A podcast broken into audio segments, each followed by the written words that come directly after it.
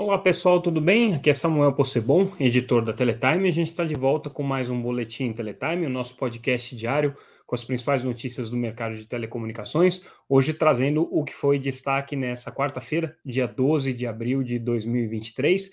Hoje vai ser um boletim um pouco mais curto, a gente nem teve tantas notícias assim para destacar aqui, é, mas algumas notícias que a gente trouxe fazem algumas conexões com outras que a gente já deu nos últimos dias, e é interessante fazer uma análise um pouco mais aprofundada do significado de cada uma delas. Então, sem hard news, mas com algumas análises bem interessantes aqui que a gente vai trazer para vocês.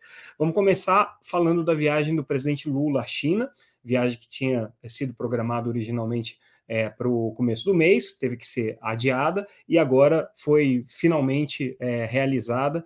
E a novidade para o setor de telecomunicações é que o presidente Lula é, confirmou que vai fazer uma visita à sede da Huawei em Xangai. É, a Huawei é a principal fornecedora de equipamentos para o setor de telecomunicações, é uma das principais empresas chinesas, é uma empresa que atua no Brasil já há 25 anos e que teve uma relação extremamente conturbada com o presidente Bolsonaro, com o governo do presidente Bolsonaro especificamente, e com os apoiadores do ex-presidente Bolsonaro. É, a visita, portanto, do presidente Lula à sede da empresa marca um ponto de virada importante nessa relação, marca uma aproximação é, bastante relevante entre é, a empresa e o governo brasileiro e provavelmente bota aí uma pedra em cima desse passado conturbado que envolvia é, a relação entre o Brasil e as empresas de telecomunicações chinesas. A Huawei trabalhou bastante, pelo que a gente sabe, é, para viabilizar essa visita. É, para a empresa era importantíssimo conseguir marcar essa relação, e claro que para o presidente é, Lula é, também ter a possibilidade de encontrar uma empresa com a relevância que a Huawei tem no cenário tecnológico mundial e com a sinalização que isso traz no sentido de é, aproximação com a China, é também muito significativo.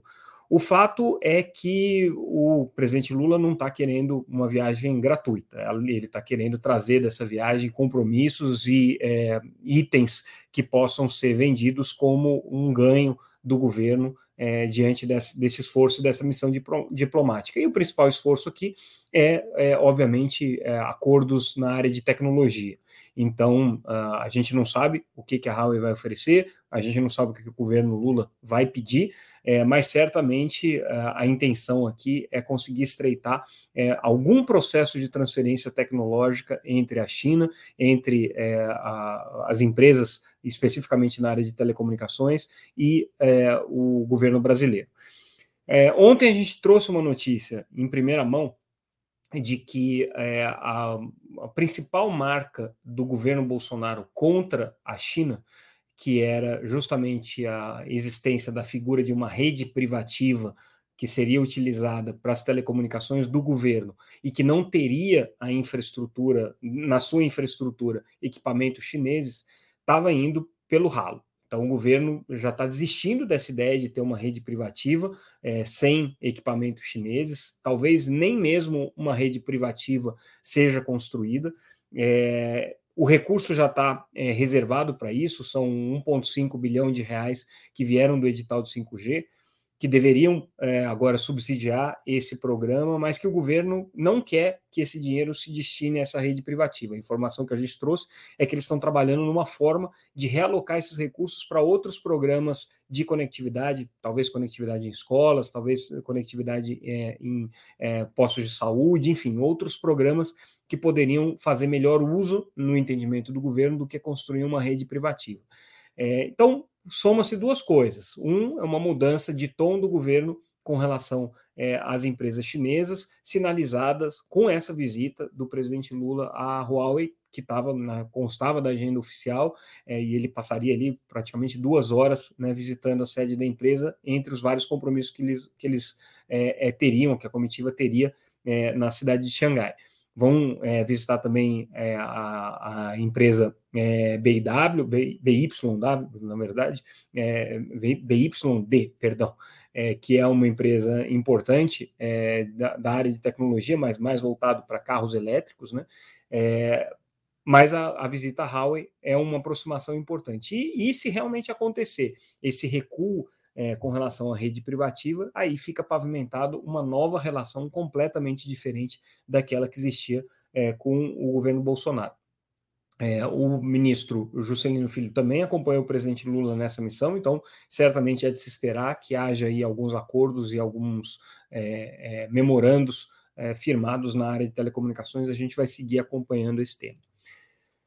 Ontem vocês se lembram que a gente fez é, algumas é, matérias relacionadas ao nosso evento Educação Conectada, um evento que discutiu as políticas públicas de conectividade em escolas, é, falamos de vários assuntos relacionados tanto à agenda do Ministério das Comunicações quanto do Ministério da Educação. E hoje, o ministro da Educação, Camilo Santana, teve no Congresso é, e ele voltou a reforçar a prioridade que está sendo dada na sua gestão do Ministério da Educação e no governo Lula à questão de conectividade em escolas. Ele falou, inclusive, que o compromisso é conseguir concluir a gestão Lula com todas as escolas públicas conectadas com banda larga é, para fins pedagógicos, ou seja, um megabit por segundo por aluno. Né? É, então a gente teria é, provavelmente um esforço muito grande ao longo desses quatro anos, porque apesar de boa parte das escolas já estarem conectadas, elas não têm a conectividade necessária para entregar é, esses serviços é, que têm é,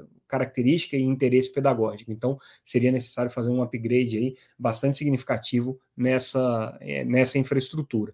E o, o ministro Camilo Santana reforçou que essa daqui é uma prioridade absoluta do governo, inclusive com a conectividade Wi-Fi dentro da escola. Então, é, reforça aí aquilo que a gente já tinha tratado no nosso boletim de ontem, com todas as matérias sobre as políticas públicas do governo. E aí, hoje, o Ministério da Justiça, o ministro Flávio Dino, é, anunciou a edição de portarias que vão fazer a regulação das plataformas no que diz respeito a episódios de violência em escolas. A gente viu é, alguns episódios que aconteceram lamentáveis nos últimos, é, nos últimos dias, nas últimas semanas, isso causou é, uma comoção é, social bastante grande. A gente tem visto aí a, a, a preocupação de é, é pais e estudantes é, com essa, essa escalada de, de, violência, muitas vezes é, provocada por incitação em redes sociais. É, o governo teve encontros com as plataformas para discutir alguns conteúdos, teve pontos de estresse bastante significativos, aí foi relatado por vários veículos é, uma, um comportamento muito arredio, especialmente do Twitter, a, a, a, indicação de que havia perfis ali fazendo não só apologia dos episódios de violência, como é, mostrando imagens e, e, e trazendo conteúdos é, extremamente sensíveis e, e, perturbadores relacionados a esses episódios, é, e é, apoios né, a esses episódios, o que é mais absurdo ainda.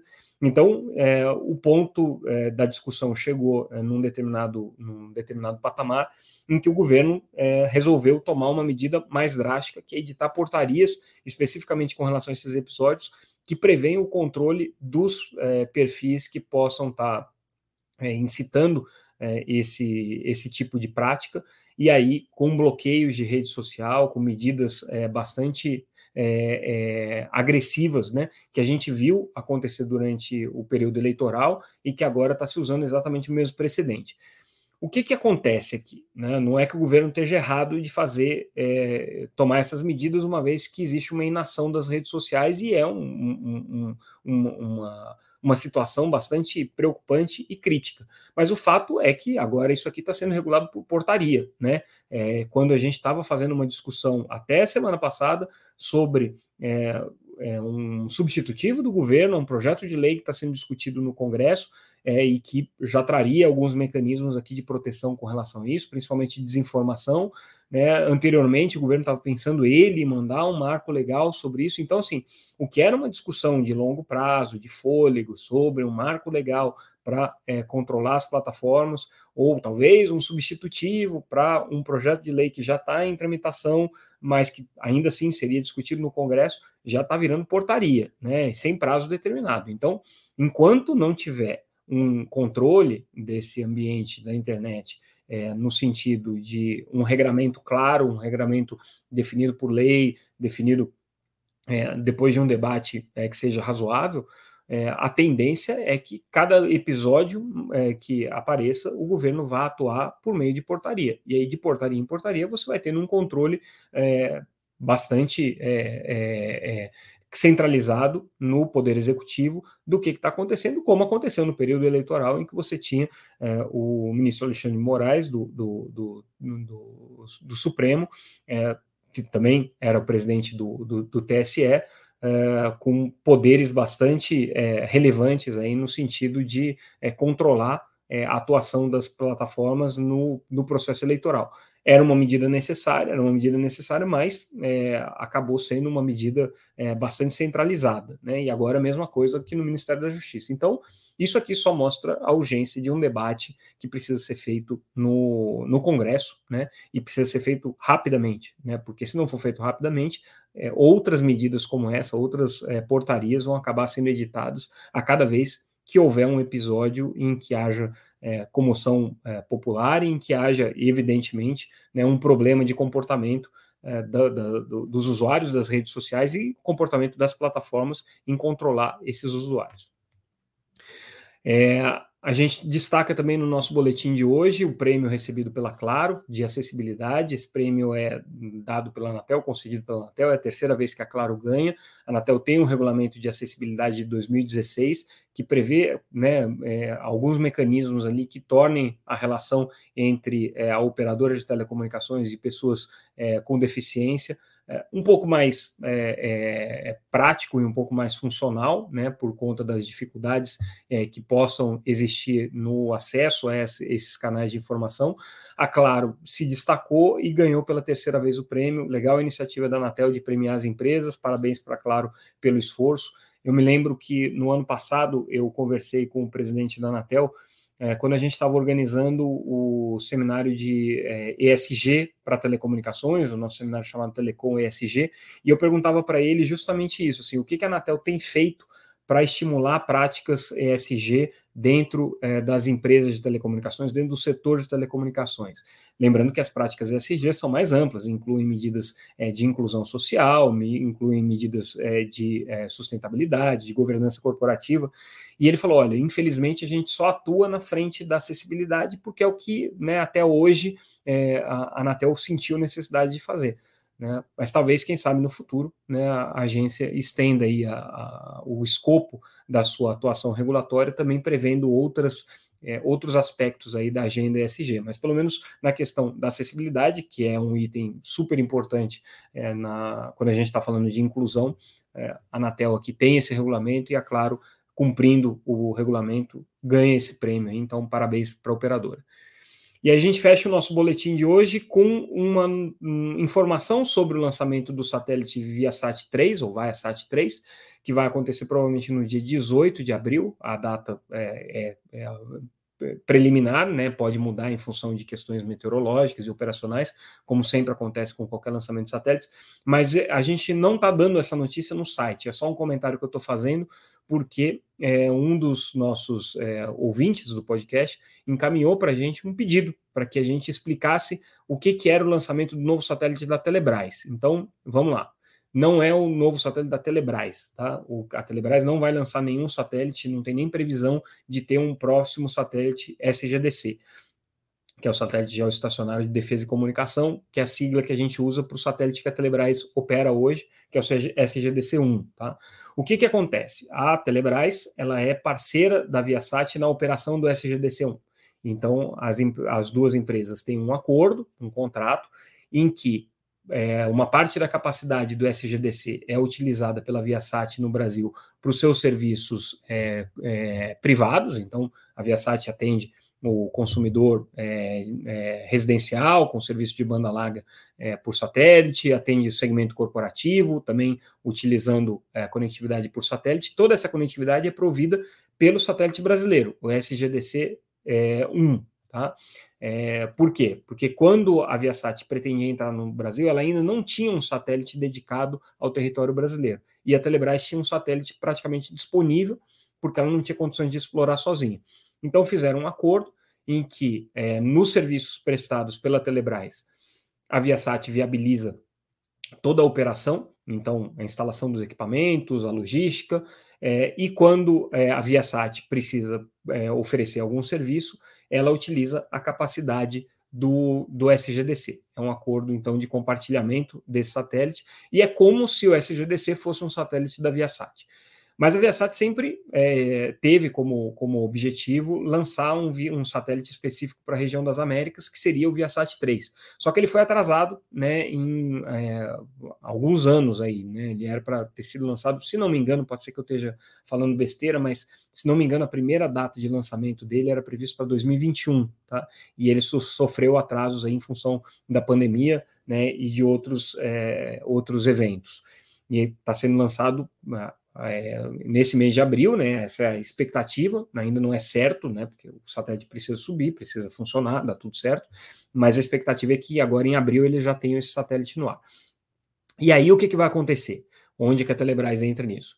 Em princípio, esse satélite não vai ser utilizado pela Telebrás, tá? É, o, o contrato que existe entre as duas empresas é para o SGDC 1, tá? Mas existe, claro, a intenção de que é, a capacidade é, do, S, do, do Viasat 3 também possa ser é, utilizada pela Telebrás, caso a Telebrás precise.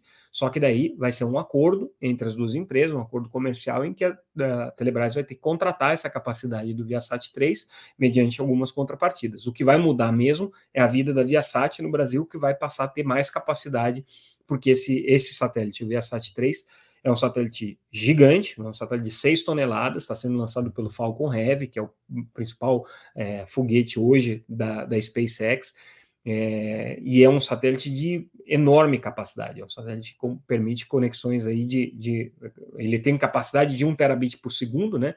Claro que é, cada spot beam dele tem uma capacidade é, limitada, aquele spot beam, mas no agregado ele consegue trafegar até 1 terabit por segundo. Então, um satélite com grande capacidade, né, e que vai agregar muita velocidade e muita, é, é, muita é, é, é, possibilidade para a Viasat expandir o seu serviço aqui no Brasil. Então, é isso que acontece, tá? O Viasat 3 não é um satélite da Telebrás, é um satélite de uma parceira da Telebrás. Pode ser que as duas empresas tenham é, um acordo conjunto de utilização desse satélite, a depender das negociações que é, vão ser feitas, é, mas certamente são empresas próximas, já atuam juntas no SGDC1, então, se houver a necessidade da Telebrás e eles chegarem no entendimento comercial, a Telebrás vai poder utilizar o Viasat 3 com certeza, mas o impacto é para a própria Viasat nas operações que ela tem aqui no Brasil. Então é isso é, explicado aí o nosso é, ouvinte, nosso live espectador, é, que pediu informações. A gente vai trazer mais notícias sobre o lançamento do Viasat 3 é, um pouco mais adiante, né?